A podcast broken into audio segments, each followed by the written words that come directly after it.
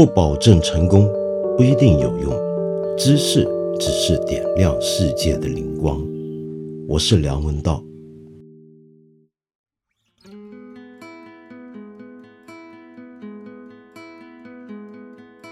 有朋友问起我会不会在这里继续跟你讲完失明症漫记，我是会的，但是这也让我很头疼。为什么呢？我们还有很多事情要讲啊，那怎么办呢？那有时候就只好拖一拖了。比如说像今天，因为今天在我看来又是一个让我忍不住有话要说的一天，看到了这么多的问题，这么多的新闻。那我今天暂时只好先放下失明症漫记，非常抱歉。我今天想先从回答几个问题开始。有一位朋友呢，叫做陈军，你说呢？啊，有一个问题不知道可以问谁？你说从圆桌派认识我，追到八分，听得出来我对哲学的研究颇深。因为道长，您是我认识的第一个还活着的哲学家，也是唯一一个可能可以回答我问题的哲学家。所以我很想知道你怎么看这两句话。最近在一本书上看到的，那就是 Peter Berger 和 Thomas Luckman 所写的《现实的社会建构》。书上说，哲学家他们的职业习惯要求他们不能把任何东西视为理所当然。哲学家执着于区分关于世界的可靠判断和不可靠判断。呃，首先呢，我想告诉你，你千万不要这么讲。呃，我对哲学没有什么研究，我只是喜欢读哲学，以前大学本科念哲学而已。所以我更加不可能是你所认识的第一个还活着的哲学家。你还没见过其他的哲学家，那是你的问题，很抱歉。呃，所以我也当然不是唯一一个可能可以回答你问题的哲学家，我根本不是哲学家。天呐！《Social Construction of Reality》这本书，我大概是在八十年代末期的时候读到的。那么这两句话我倒是忘记了，但是我很赞同这两句话。就念过哲学的人呢，多少会有这种习惯，就是不能够把眼前我们看到的任何的东西。任何别人说的事情当成是理所当然的，而且呢，我们对于这个世界的各种的判断的可靠和不可靠的程度，也一定要有一个相当执着的区分。这的的确确，我无论是哪一个流派的哲学家，我觉得大概都会同意这两句话。那么，我不知道你问这个问题其实是想问什么。是想问这是不是哲学家的习惯吗？我猜是的，但是我想告诉你，就是这在我看来，其实不只是哲学家该有的习惯，任何一个现代受过理性思辨训练或者有志于增强自己的独立判断能力的人，也都应该尽量习得这样的一个习惯。好，那么从这个问题引发呢？我就想谈一件事情了，那么这个事情呢，也可以先从另一个朋友的提问开始。这位朋友，您留的一个号码零七四是头号，尾号是九六四三。你说呢？你刚刚看完英国首相的新闻发布会，说明暂时不会关学校，因为相信科学证据。但是其他很多的欧洲国家已经关学校了，隔壁的爱尔兰把所有公共场所都关了。而民间其实觉得关也不是出乎意料的决定。在这种情况下，你在想 evidence-based decisions 一直是英国一直在做的，但是这种有可能违背民意的决定要如何权衡？大多数情况下是民意胜利了，还是科学胜利了呢？好，这个问题呢就跟之前陈军那个问题呢相关了。为什么呢？首先，科学。为本的一个政策的决策啊，就算是再科学，每个国家你会发现得出来的结论可能都还不太一样。这是为什么？让我们坦白承认啊，科学家们以他的职业本性而言，本来就不太容易对很多事情达成一致的结论。关于呃新冠肺炎，目前未知的东西仍然太多太多。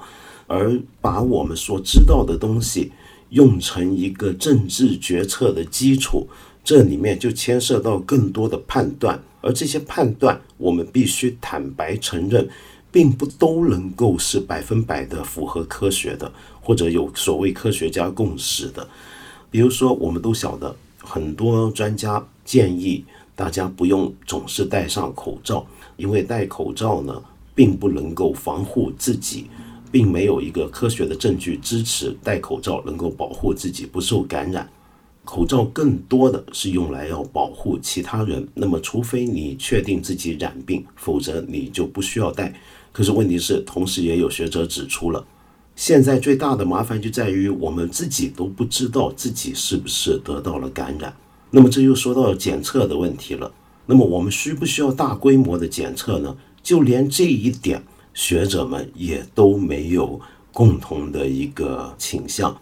因为凡是牵涉到决策的问题，有时候基于的根本就不一定是科学了，还有很多现实的情况。比如说这几天我们看到瑞典就决定不要做大规模的全民的检测，那是因为他们没有这个能力。你看，这就是一个现实。就算科学家今天都公认，最好全世界所有人都来一趟地毯式清洗的新冠肺炎的检测，但是做得到吗？这就是问题了。每个国家的资源、每个国家的能力、每个国家面对的现实情况都不一样，所以我想说呢，这里面恐怕不是你讲的那么简单。你比如说要讲科学的话，有一些国家的领袖呢，他就能说出非常狠的话，别的国家的领袖就做不到这样的事情了。那就德国总理默克尔，他居然公开讲，德国到最后可能会有三分之二的人。感染上新冠肺炎，你想想看，这是多么可怕的数字，多么可怕的话！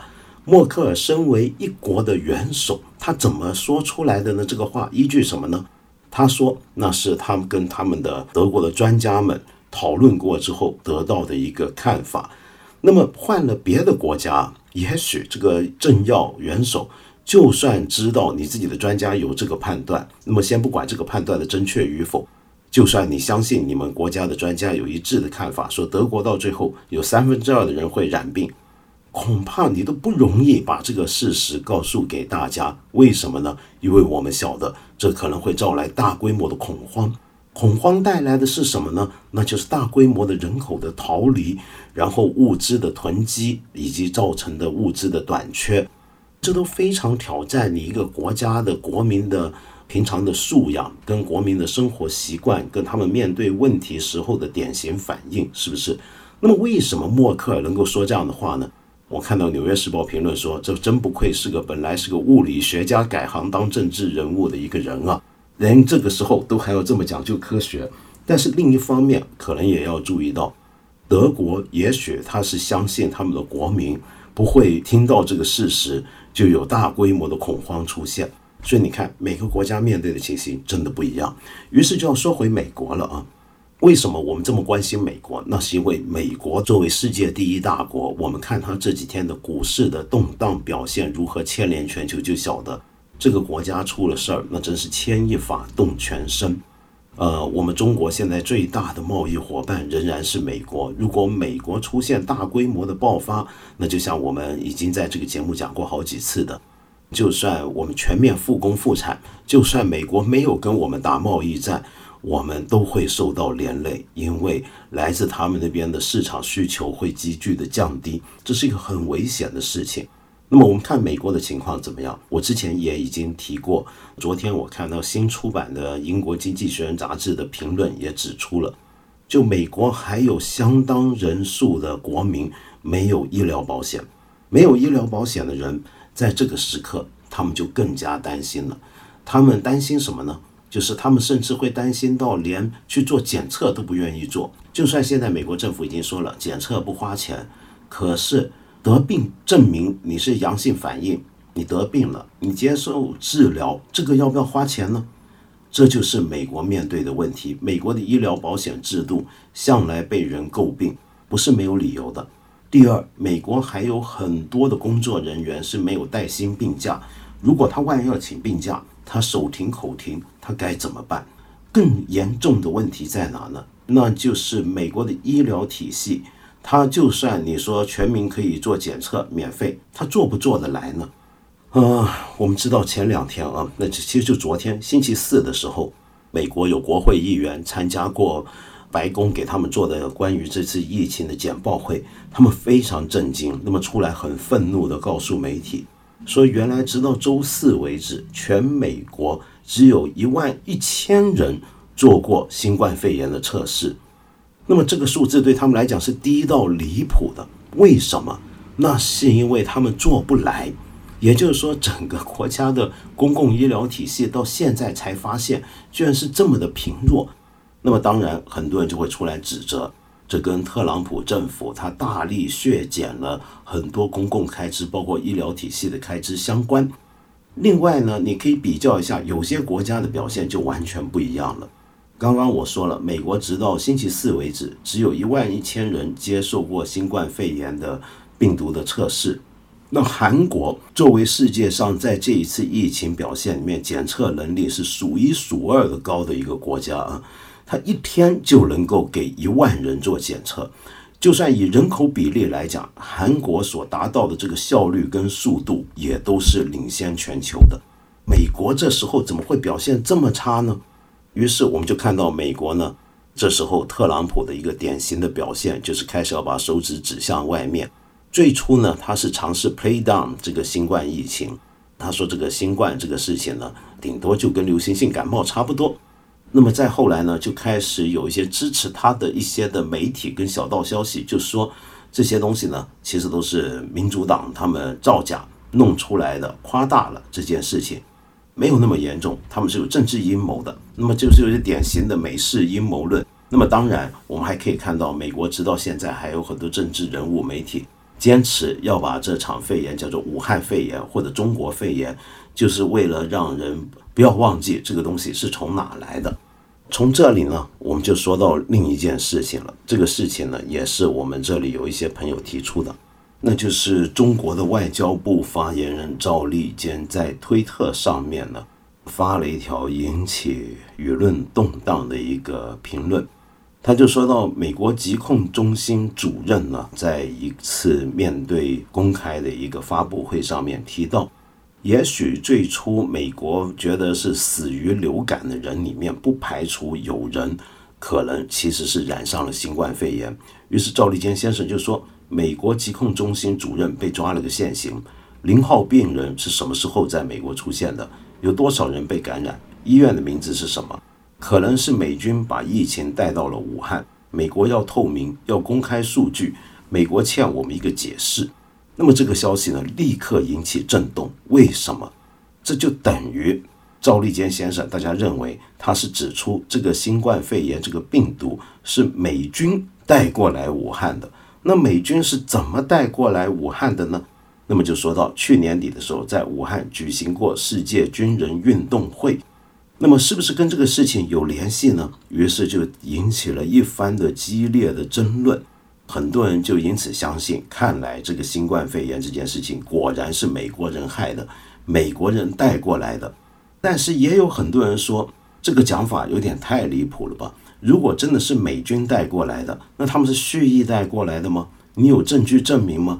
如果他们无意带过来，是当时他们已经染病，自己都不知道，然后过来传染给了我们中国人，那为什么美国之后看起来好像没有扩散，反而是先在中国扩散？美国是直到今天才开始亮起警号呢？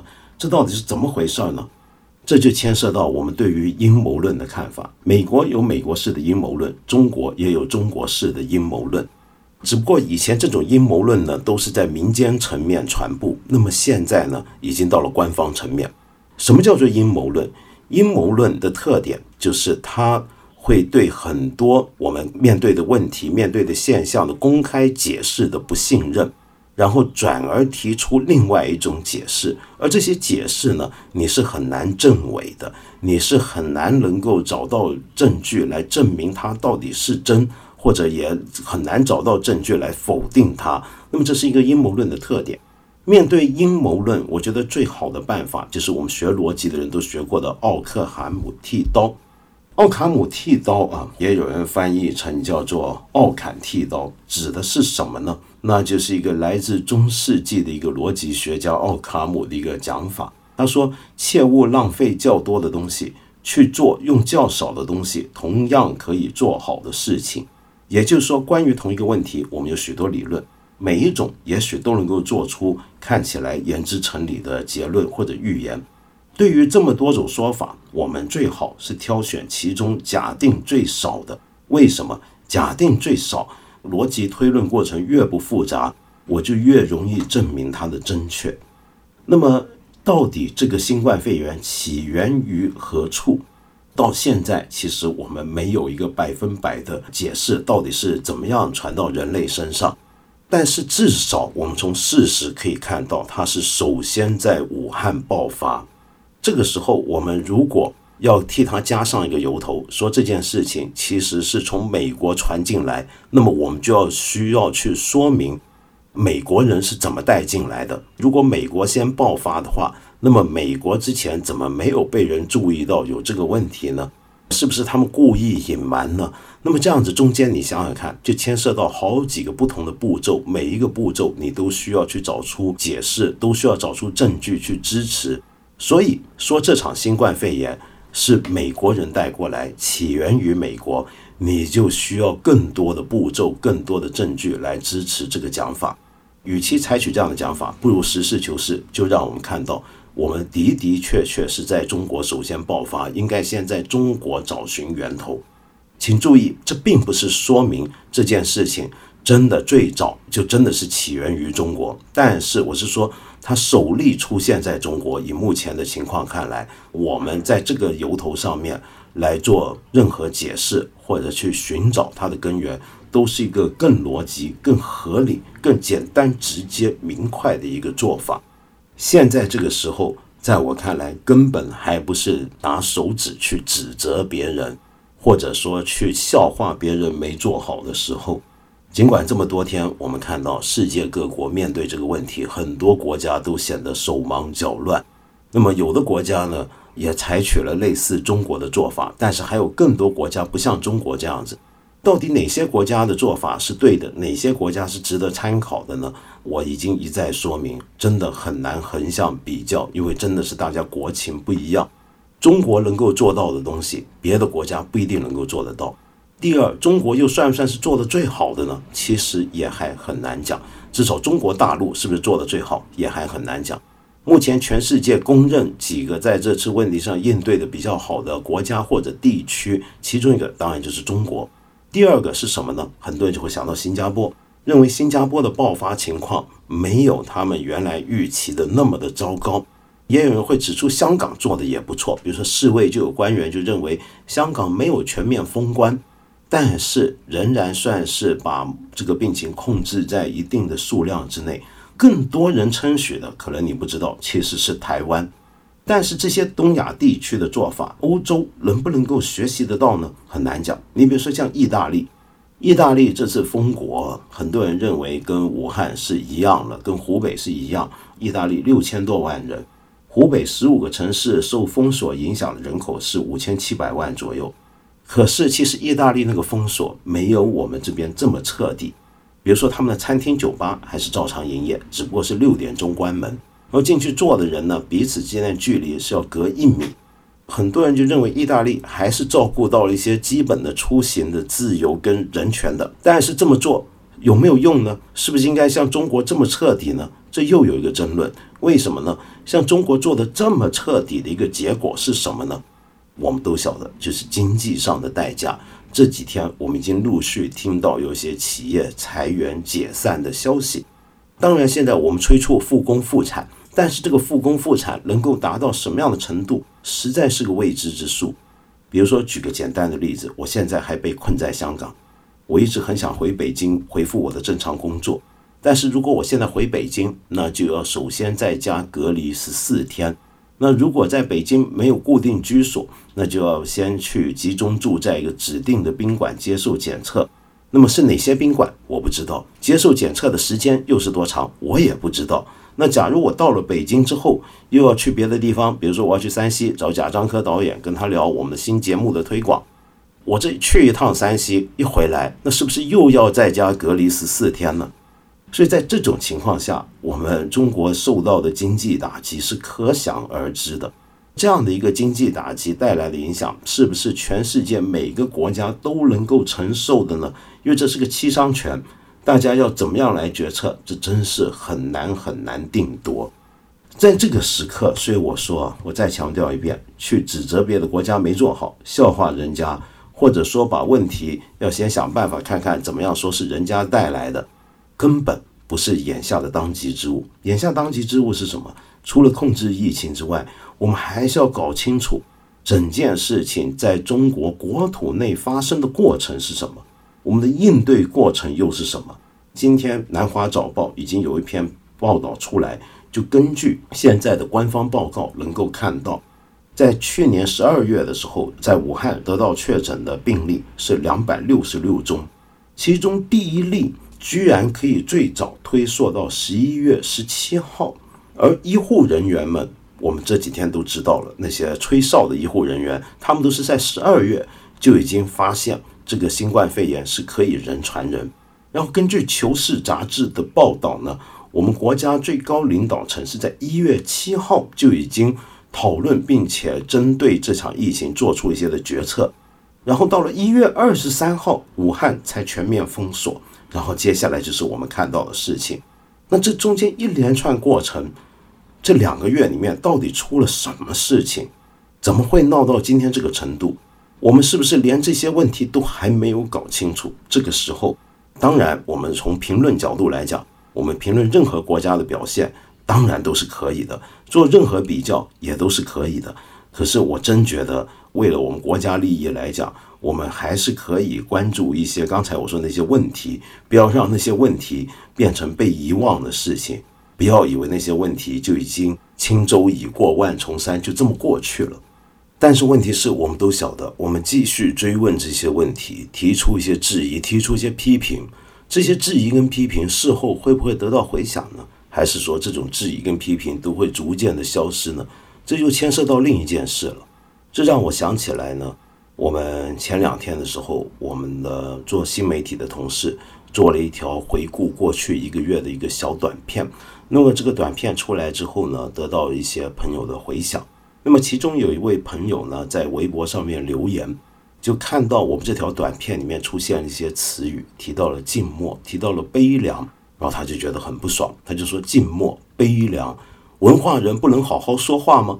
那么回应他的朋友里面也有一位呢，就说是啊，以前还挺喜欢他们这波人的节目，这次疫情真是照妖镜，开始有点烦这种自己也没有做多少积极正面意义的行动，却各种挑刺、各种哀怨的文人。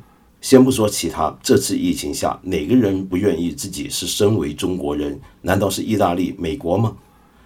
看到这些话，我真忍不住要说几句。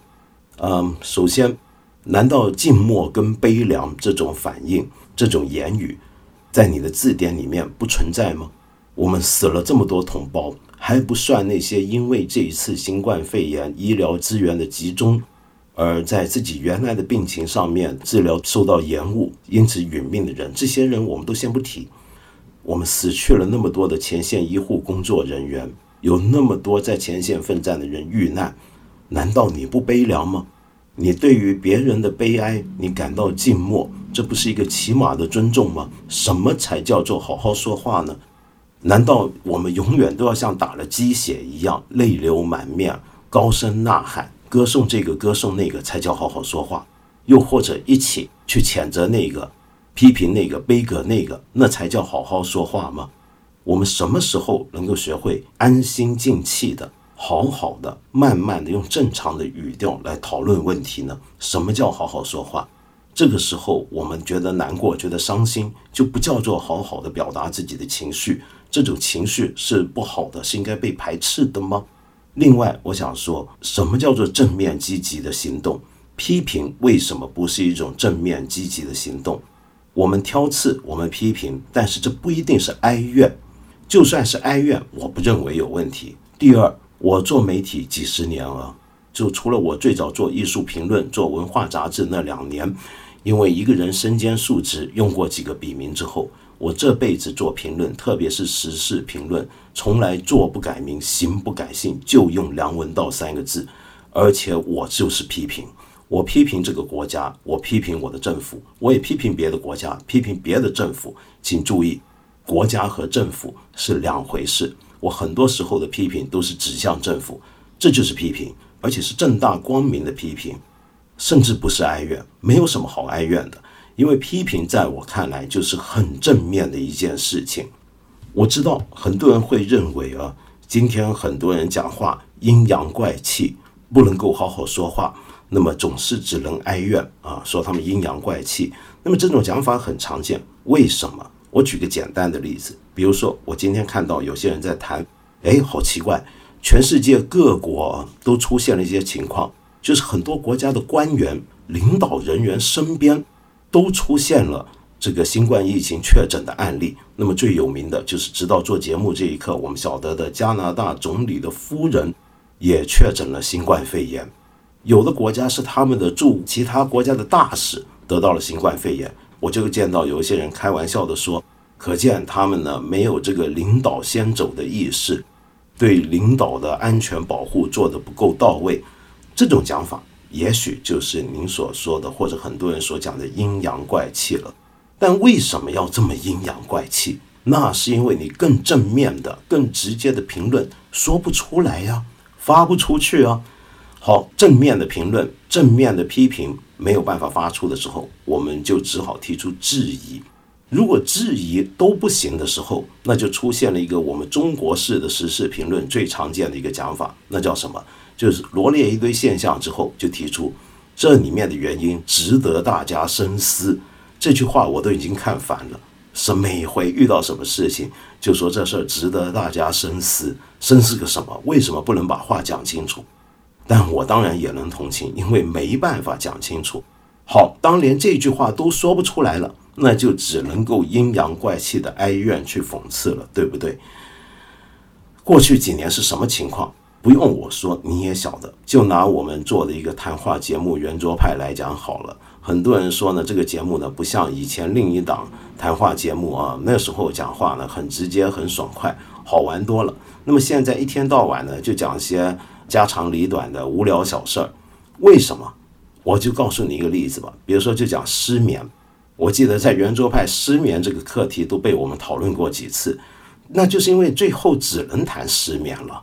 那谈失眠甚至都是会出问题的。我还记得有一集我们谈失眠，说最近失眠的人很多。那么这句话后来得到评审意见，说最好删掉。为什么？因为不够正能量。不要说大家都失眠，就说大家都睡得很好，全国十四亿人没人失眠，难道这才叫正能量吗？我们想想看，什么时候说真话成了这样大的一个禁忌？只是指出一些事实，就变成了问题。难道你已经忘记了李文亮医生了吗？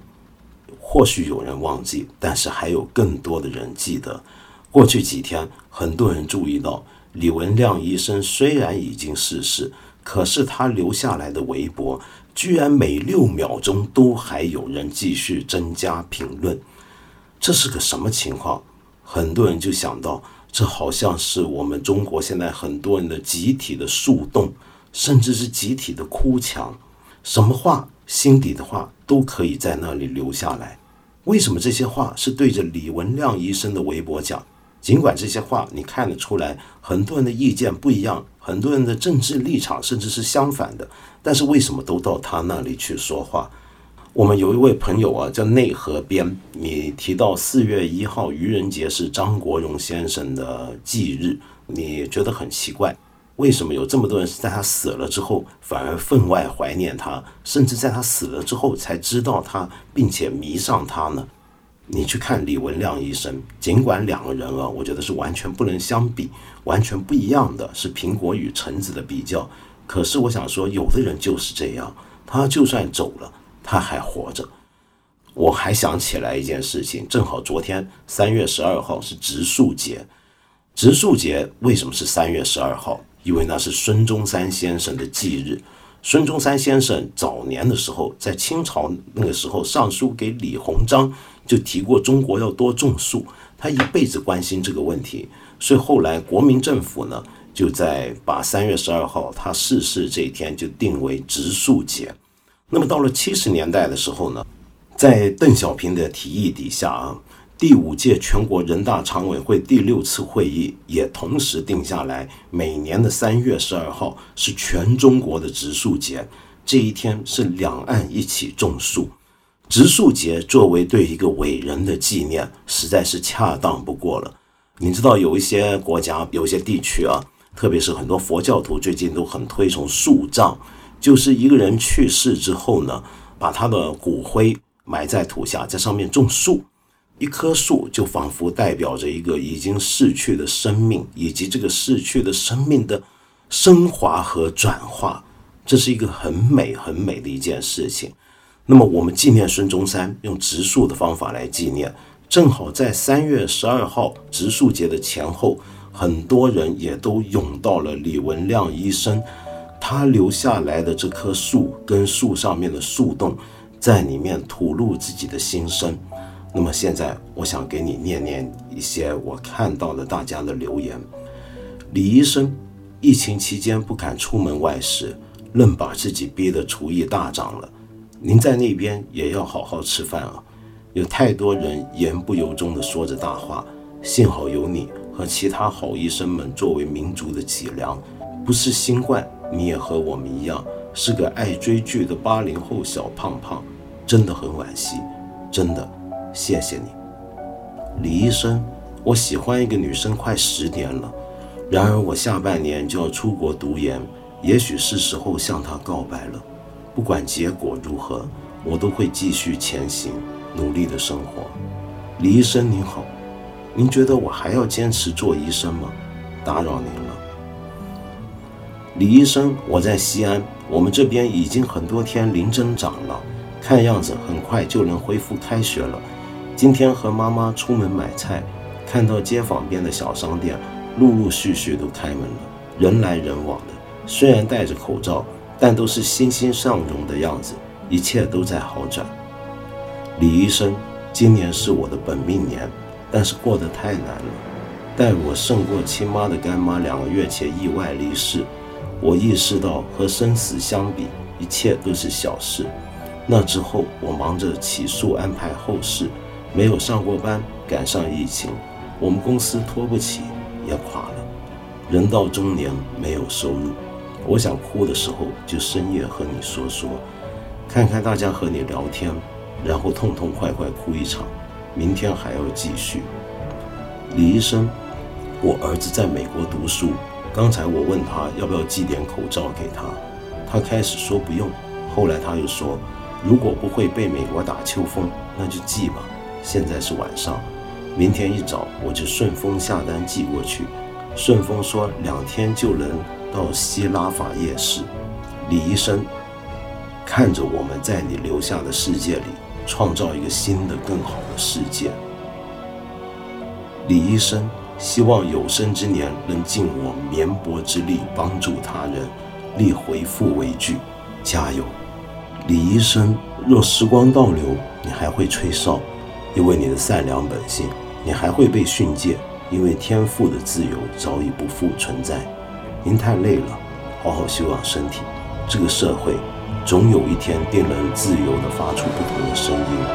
我们再来把酒痛饮，歌唱尊严、自由幸福。文亮兄，现在学校都没开学。